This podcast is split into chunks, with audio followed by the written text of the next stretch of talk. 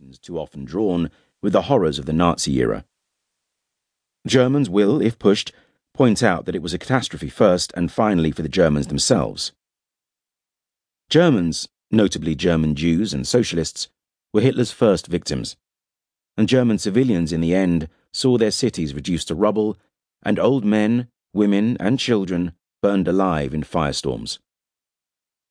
They also know that in that brief 12-year period, Germans started the war that all but ruined their own country, committed atrocities, and attempted genocide.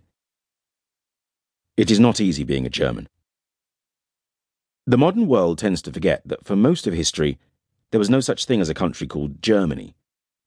The word, if used at all, referred to the geographical area of much of Central Europe, just as Iberia referred to a geographical area of Southwest Europe, or indeed Italy referred to a peninsula occupied by half a dozen states.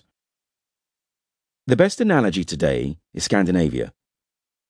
German referred primarily to the language and by extension to those who spoke it, whether their loyalties were owed to the Austrian Emperor, King of Bohemia, Duke of Saxony, Elector of Brandenburg, or any other of the myriad princelings, archbishops, and other nobles whose lands spread like an unfinished jigsaw across the map of Central Europe, which they knew as Mitteleuropa.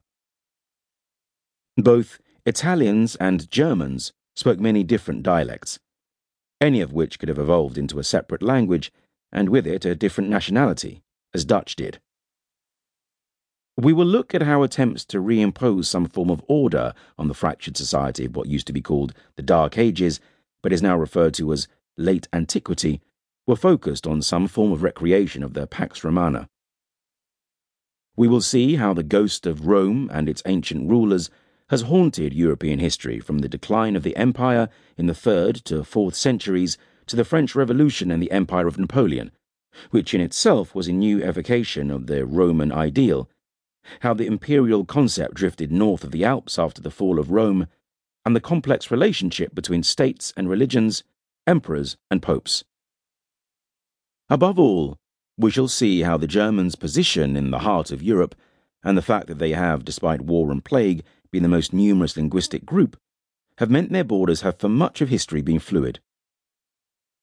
3 of the cities on which I base this history are no longer part of what is today called Germany, but they have all been German cities. The borders of what we have called Germany since 1871 have changed no fewer than half a dozen times. The map and the country we know today date no further back than the 4th of October, 1990. The format may feel strange at first, because this is not a traditional linear history, not least because the history of the Germans in Europe has been anything but linear. For centuries there was no one nation, no one capital.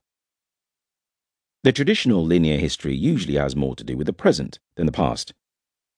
It comes with an element of inevitability, as if the reader should take for granted that all of history was a clear and simple lead-up to the present day.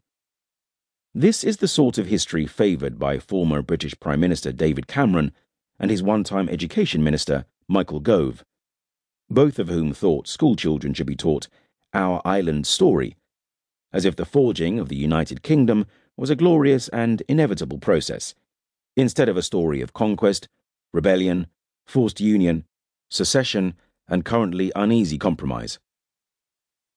The reality of history, as we should acknowledge in the age of fake news and alternative facts, is that it is always a fiction of sorts, a story told by an author called a historian, trying to make sense of a past comprised of a vast array of possibilities, choices, conflicts, and most frequently of all, accidents.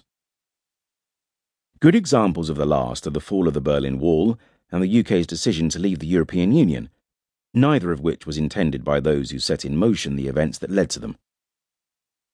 This personal history begins, as it should, in Berlin, where I first arrived as a young journalist in 1981, and the complexities of the German situation and German history truly began to make their mark on me.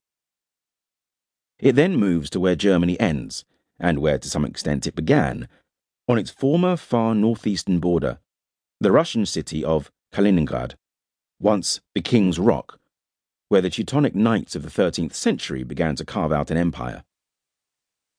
It then goes to perhaps Germany's best-known city, Teutown.